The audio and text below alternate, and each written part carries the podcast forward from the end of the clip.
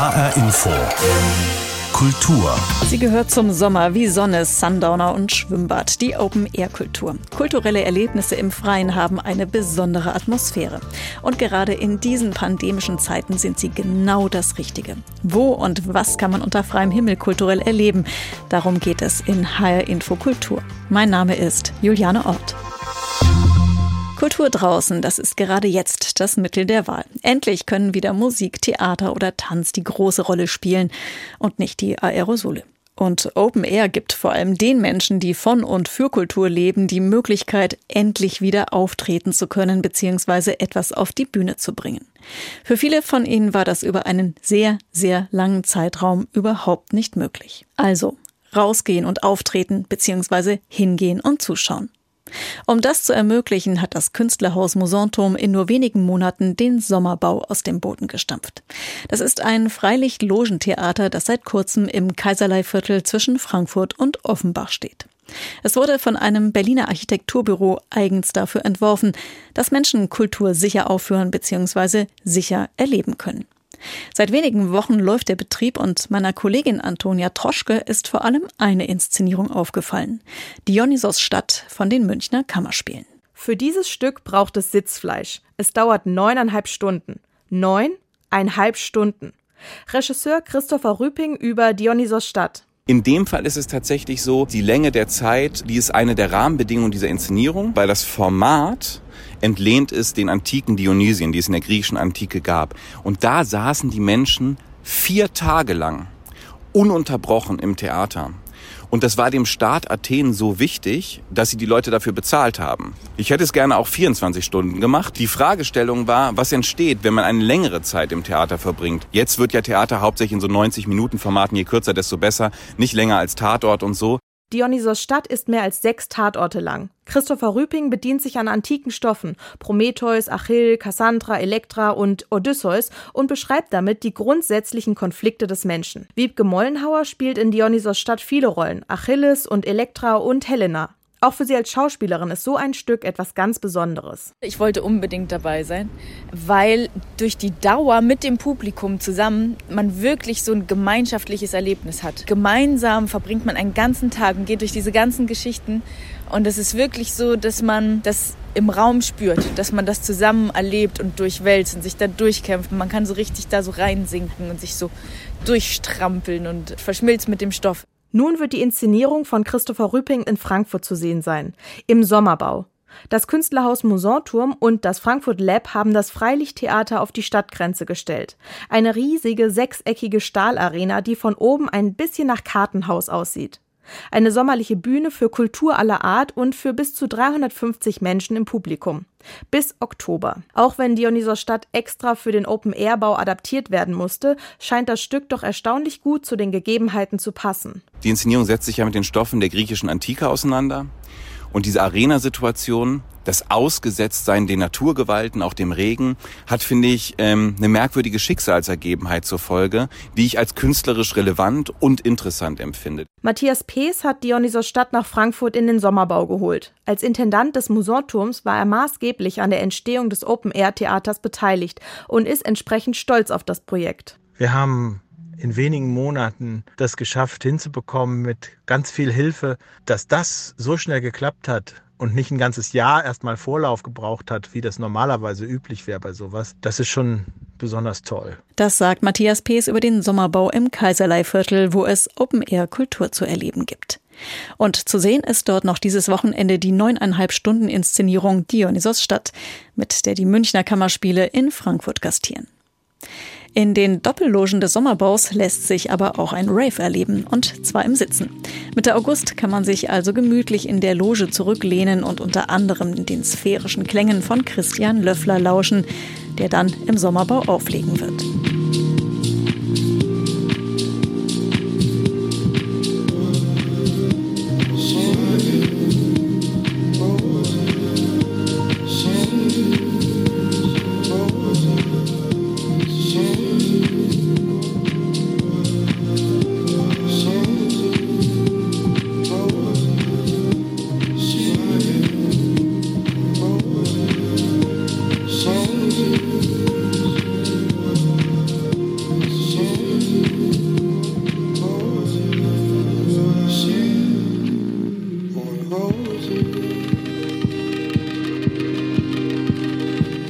Der Musiker Christian Löffler ist live zu sehen und zu hören am 19. August im Sommerbau zwischen Frankfurt und Offenbach.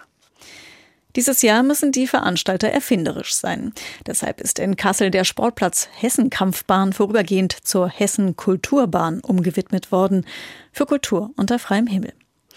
Was sonst im Kulturzelt überdacht stattfindet, läuft eben dieses Jahr draußen auf dem Rasen in streng abgetrennten Bereichen. Noch bis zum 21. August gibt es hier Konzerte in Picknickatmosphäre auf dem Rasen. Manche müssen sich gar nicht groß in Bewegung setzen, um Kultur zu erleben. Die Kultur kommt bei ihnen vorbei. Zurzeit tourt nämlich mehr Kulturwagen durch die hessischen Lande und bringt Theater und Musik für große und kleine Menschen vor Ort. Bei dem Wagen handelt es sich um einen silbernen Anhänger, der alles transportiert, was nötig ist. Bühne, Sitzplätze, Technik, alles drin, sogar ein roter Vorhang. Es muss nur die große Klappe aufgeklappt werden und schon steht die Bühne. Ausgedacht hat sich das Konzept unter anderem Michael Glebocki vom Kulturbüro 11 in Wallernhausen im Wetteraukreis. Kulturveranstalten, das kennt er. Das ist sein Beruf und auch seine Leidenschaft. Ich wollte von ihm wissen, wie die Kultur denn in den Anhänger kam. Es gab Anfang April einen Aufruf, sich zu bewerben um Fördermittel äh, des Landes Hessen unter dem Titel Ins Freie. Und da ging es darum, mobile Spielstätten zu entwickeln. Und für mich war klar, dann müssen Räder unten dran sein, sonst ist es nicht mobil. Und so kam die Idee, einen Anhänger, der sonst Würste verkauft oder Käse, umzubauen zu einer Bühne. Also Kultur statt Wurst oder Käse. Mit diesem Anhänger sind Sie jetzt also komplett autark unterwegs. Also die Bühne kann überall stehen. Solange es einigermaßen eben ist, wir können ein, ein paar Grad Neigung ausgleichen und nicht zu weich. Also ich würde ihn nicht gerne jetzt bei strömendem Regen in eine Wiese fahren, aber ansonsten, wo immer ein, ein normaler Pkw Platz findet, finden auch wir Platz, unsere Bühne aufzubauen. Und was passiert dann genau auf der Bühne? Das ist sehr unterschiedlich. Wir haben einen Geschichtenerzähler, der Märchen für, für Kinder erzählt mit selbst geschnitzten Puppen. Wir haben äh, die Lesebühne ihres Vertrauens gehabt aus Frankfurt am Main. Wir haben Papsat, das Programm von Sabine Fischmann und Ali Neander und alles dazwischen. Kleinkunst in ihrer ganzen Vielfalt. Jetzt sind Sie quer durch Hessen unterwegs. Gedern, Schotten, Usingen, Kronberg, Bad Salzhausen, das sind jetzt so ein paar Stationen Ihrer Tour. Wie kommen Sie und die Spielorte denn zusammen? Das ist sehr gut. Wir, wir haben äh, uns immer einen, eine Kulturinstitution vor Ort gesucht, mit der wir Kontakt aufgenommen haben. Das kann ein, ein städtisches Kulturbüro sein oder ein, ein Verein oder auch mal der Ortsbeirat eines äh, Stadtteils. Und dann haben wir das vorgestellt und wer Lust hatte, konnte mitmachen. Wir haben dann entweder sind wir der einzige Act an diesem Tag oder es wird eingebettet in ein Dorffest. Es gibt ganz viele Versuche, den öffentlichen Raum wieder zurückzuerobern. Und das äh, in der Kooperation mit den, mit den Spielorten funktioniert reibungslos. Sehr angenehm. Und wie wird das vor Ort angenommen, das Programm? Wir haben ein bisschen unser Konzept ändern müssen, weil wir festgestellt haben, dass nicht nur wir, sondern auch andere Kulturinstitutionen große Schwierigkeiten haben im Vorverkauf. Es offenbar Menschen noch sehr schwer fällt, sich ein paar Wochen in die Zukunft hinein festzulegen. Ich möchte am kommenden Donnerstag um 18 Uhr für diesen Betrag Kultur entgegennehmen. Deshalb haben wir umgestellt auf eine Veranstaltung bei freiem Eintritt und einer Hutsammlung nach dem Schlussapplaus. Und das führt dazu, dass Menschen ganz spontan nach einem Blick auf die Regenwolken feststellen können, jetzt habe ich Lust, jetzt gehe ich hin. Und ähm, seitdem sind wir sehr zufrieden. Ja, und äh, rechnet sich das dann aber? Also ist dann genug im Hut drin am Ende, dass Sie und die Künstler und Künstlerinnen da auf ihre Kosten kommen? Wir sind ja in der glücklichen Lage, durch ins Freie subventioniert zu sein. Das heißt, ein Großteil unserer Kosten ist gedeckt und nur ein kleiner Teil muss über den Eintritt bzw. über die Hutspende äh, realisiert werden. Und bis jetzt muss niemand hungern. Also heißt das, es gibt eigentlich schon wieder zu viel Kultur oder ist einfach der Umgang des Publikums jetzt ein anderer mit der Kultur?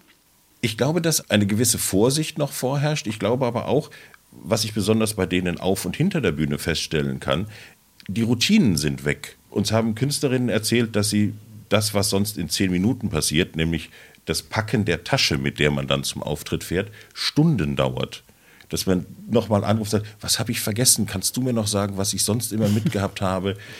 Es ist einfach nicht mehr so normal, dass man wegfährt, eine Bühne aufbaut oder wegfährt, um sich auf einen Auftritt vorbereitet, oder eben, dass man wegfährt und ein Konzert besucht.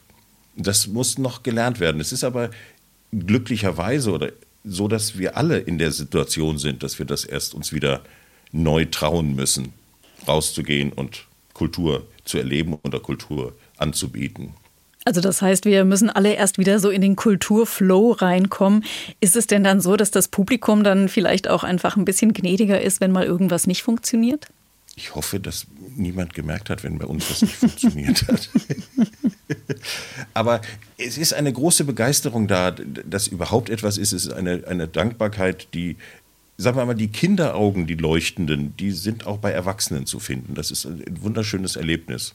Ja, wie viele glückliche Gesichter wir sehen, wenn wir die Leute verabschieden, wenn sie an uns äh, vorbei nach Hause gehen, ist, ist sehr erfüllend. Das ist sehr schön, dass, wir, dass man sich noch freuen kann und nicht nur von, von, dem, von der Belastung und der Furcht vor der Zukunft niedergedrückt wird, sondern einfach unbeschwert eine, eine schöne Zeit gemeinsam erleben kann, bei allem Corona geschuldeten Abstand natürlich. Also das heißt, da ist Kultur doch einfach wieder lebensnotwendig und bringt einfach wieder ähm, das zurück, auf was wir alle gewartet haben. Sicher, wir sind wahrscheinlich nicht systemrelevant, wie es gezeigt hat, aber lebenswichtig schon. Jetzt ist allerdings äh, das Wetter in diesem Sommer ja schon eine leichte Herausforderung. Für Open-Air-Kultur ist es, äh, mal vorsichtig gesagt, nicht so richtig ideal. Es ist einfach nass und kalt. Kommt das Publikum denn trotzdem? Das Publikum kommt trotzdem. Ein, bisschen vorsichtig, aber in aller Regel gut gewappnet für vorübergehende Schauer. Wir haben das, was leider ein bisschen egoistisch ist, wir haben ja eine überdachte Bühne. Das ist in, äh, im Vergleich zu anderen Open-Air-Spielorten angenehmer für die Musiker, dass sie ihr Instrument nicht opfern müssen bei Regen. Und das Publikum ist auch gerne bereit, ein, eine kurze Pause wegen eines Schauers abzuwarten. Interessant ist, dass alle dann sofort auf irgendein Smartphone gucken und auf dem Regenradar hoffen, erkennen zu können, wann es wieder vorbei ist, wann es weitergehen kann. Kann ich in zehn Minuten meinen Schirm einklappen? Genau. Sie haben ja jetzt das Equipment, äh, nämlich den Wagen. Sie haben die Erfahrung mit mehr Kulturwagen. Nächstes Jahr ist dann wieder Sommer und dann ja vielleicht auch mal ein richtiger. Würden Sie es nochmal machen? Also ist das ein Konzept, auf das Sie aufbauen können?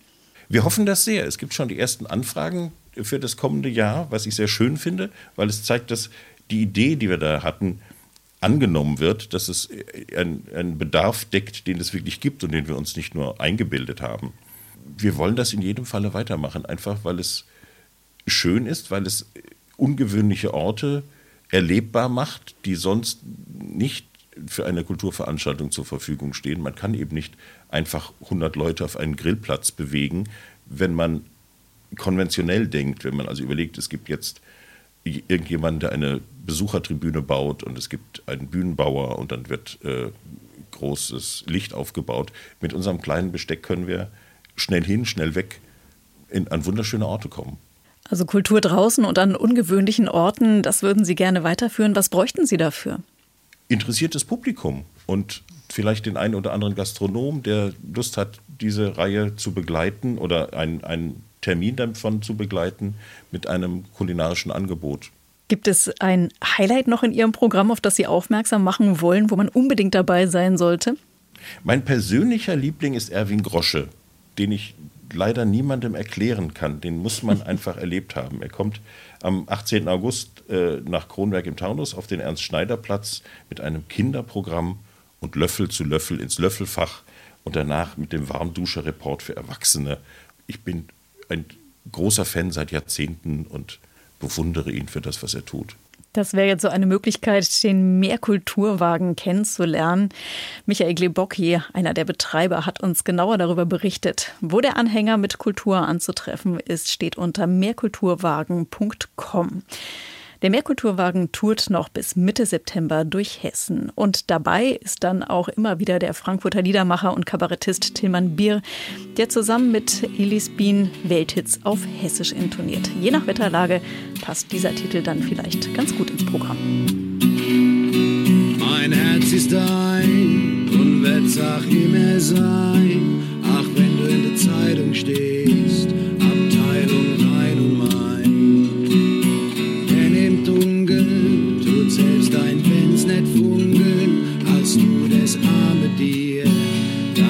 mein Schuppen mit dir.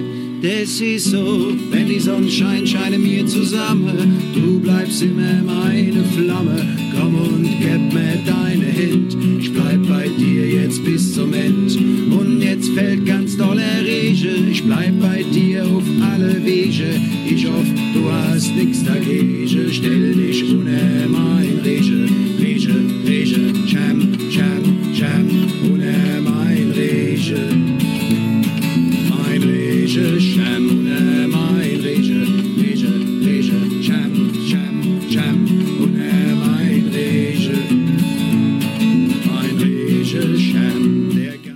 Und Open Air, das ist eigentlich die Lösung in diesen Zeiten, allerdings klappt auch das nur bedingt.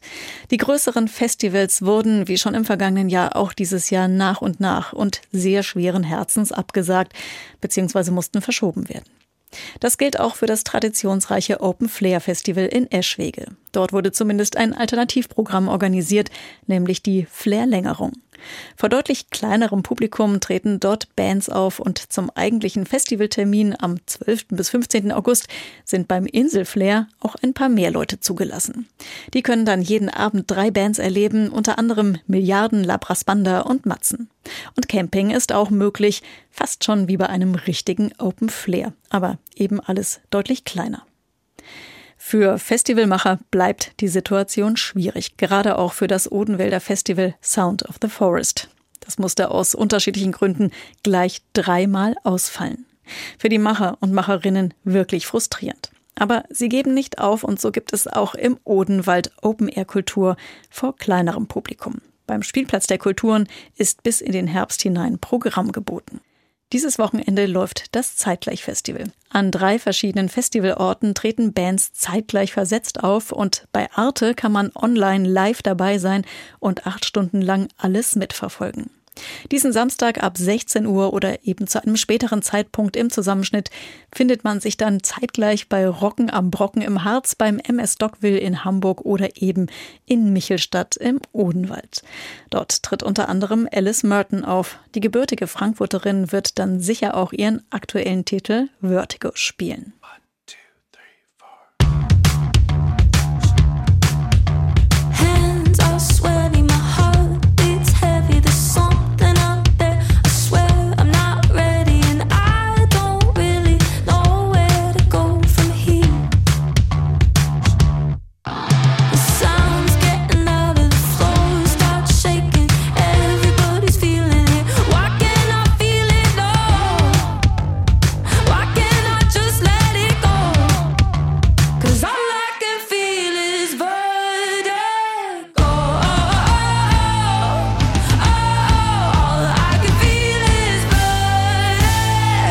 Alice Merton zu Gast beim Zeitgleich-Festival an diesem Wochenende unter anderem in Michelstadt im Odenwald.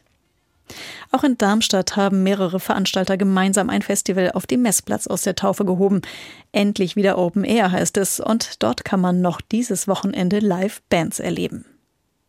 Dieses Wochenende ist auch die letzte Chance, nochmal beim Theaterfestival Sommerwerft in Frankfurt vorbeizuschauen. An der Weseler Werft im Ostend treffen sich internationale Theatermacher. Es gibt Musik, Performances, Kinderprogramm, einen Flohmarkt und vieles mehr. Veranstaltet wird die Sommerwerft vor allem von der Aktionstheatergruppe Antagon. Seit mehr als 30 Jahren hat die Gruppe das Ziel, Theater zu den Menschen zu bringen. Kultur im öffentlichen Raum, das ist schon immer das Konzept. Das Besondere, die Künstlerinnen und Künstler arbeiten nicht nur miteinander, sie leben auch zusammen.